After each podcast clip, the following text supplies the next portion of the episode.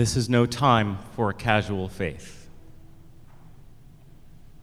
This is no time for a casual faith. This is no time for a casual faith.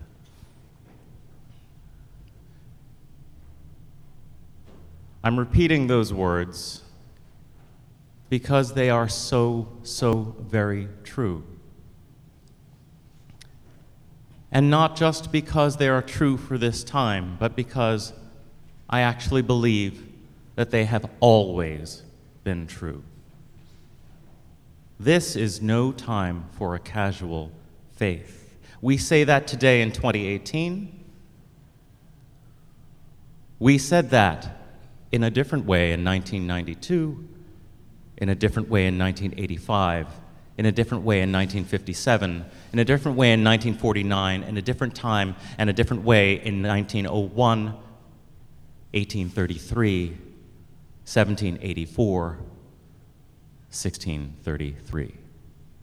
It has never been a time for this congregation, and I believe for Unitarian Universalism in all of its forms, to be a casual faith. I had prepared somewhat of a, a history lesson, which I will give you a, a brief, very brief sample of, but I think we've heard our message for today. And the reason I wanted to bring this history lesson of closing the book is because we do have a very, very strong foundation that comes to us in the form of our books sometimes. It comes to us through our historic Bibles. The Bible that Will read from at the beginning of this service is the gift of Phoebe Gardner Horsford in memory of Eben Norton Horsford in 1897. It was so much not a casual faith that she spent an inordinate amount of money on an incredibly beautiful hand printed Bible. Priceless. I have in front of me the Bible that was used during our, our time for all ages this morning. It was given in memory of Patrick Tracy Jackson and Eleanor Gray Jackson by their son Frederick Gray Jackson in 1949. Again, and it's not just about the expense of these big printed documents.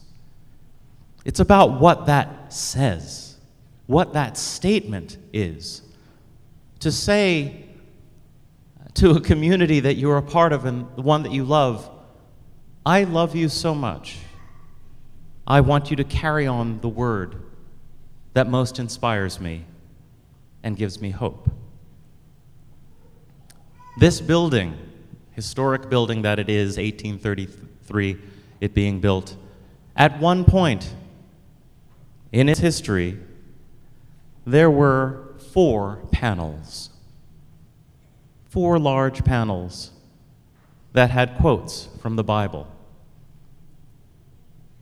The first panel was John chapter 4, verse 24. God is a spirit, and they that worship him must worship him in spirit and in truth.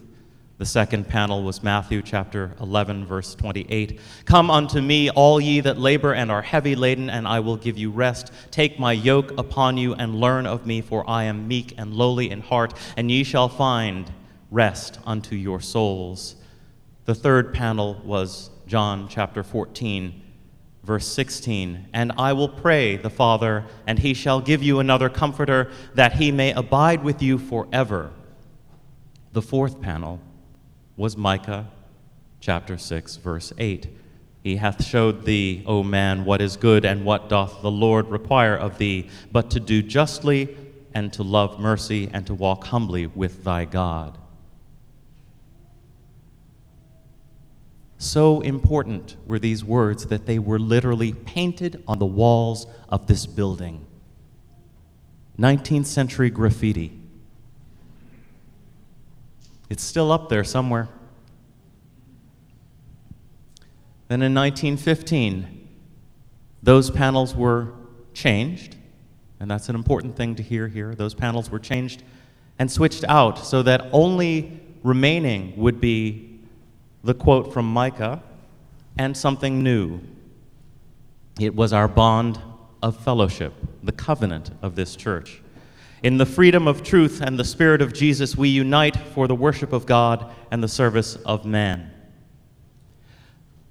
All of this text doesn't necessarily suit us today in a world of inclusion, in a community that thrives on, on inclusion, that thrives on the love for each other. There's problematic language throughout there. There's problematic language throughout the Bible. I mentioned that last week.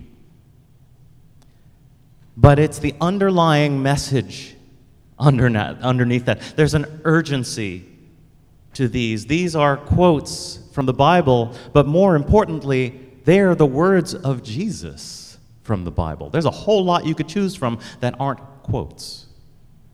But this congregation felt it was so important that there was a message that they wanted emblazoned across the building and then kept it even in 1915 this passion to share the importance of what we do and who we are here in this community. But that attachment changed. We shifted. One of the major shifting points, one of the major points of change for this congregation was in 1985 when the congregation declined to join the Association of Christian UU Congregations. This is an excerpt from the statement that we put out about that. Our covenanted free church tradition calls us to be open to theological diversity within the local congregation. Theological labeling is a retreat into exclusion. We seek a more creative effort toward inclusion and believe that it can be done. Yeah. Amen. The same people who would put up those bold statements made this bold statement, this bold public statement, this resistance to the association, and staked a place in the movement. A much more difficult time came in 1992, and some of you were here through that period when the congregation began a process of questioning the relevance of those panels that had remained for all those years. And there was this from the Meeting House News the panels on either side of the pulpit in the meeting house, which display the bond of fellowship of the church on one side and the biblical passage Micah 6 8 on the other, have been problematical for many members and newcomers to the church in recent years. The bond of fellowship was adopted by the members of the church in 1896. Many believe that it no longer speaks for a majority of the congregation today, 1992, nor is it inclusive of all those who participate with us in worship and in fellowship. 1992. And so they were covered. They were ultimately painted over. They are behind our beautiful paintings today. But let me remind you, folks, that the paint is still there, underneath.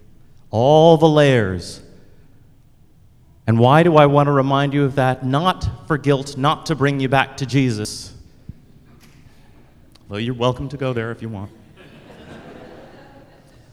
but to remind you of why those words were put on the, on the walls.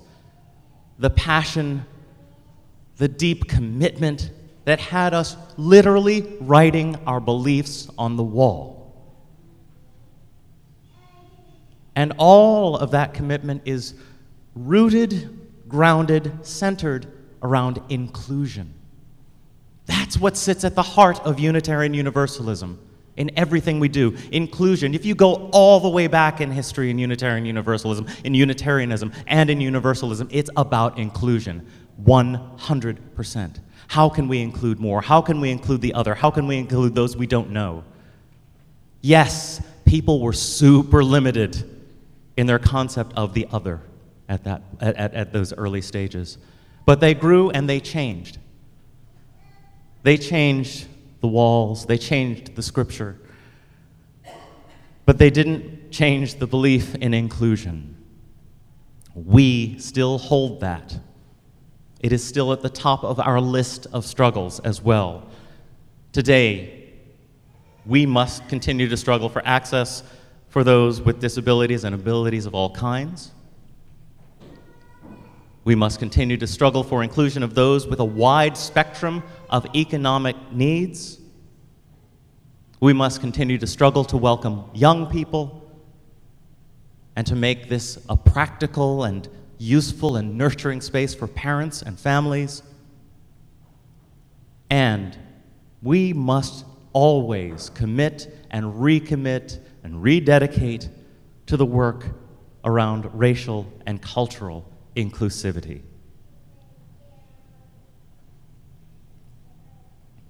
So, although we close the book,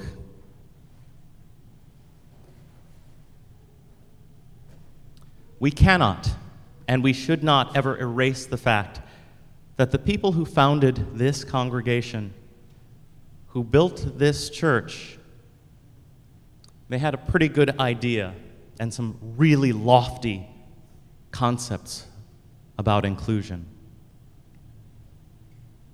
Inclusion through freedom. Inclusion in so many different ways, ways they couldn't even imagine, but we can actually activate. As we look forward through some of the work that's happening with the building team, the worship team, the welcome team, music, all of you. Let us remember that although the book is closed, the heart is alive. It beats strong, and it continues to inspire us every single Blessed be.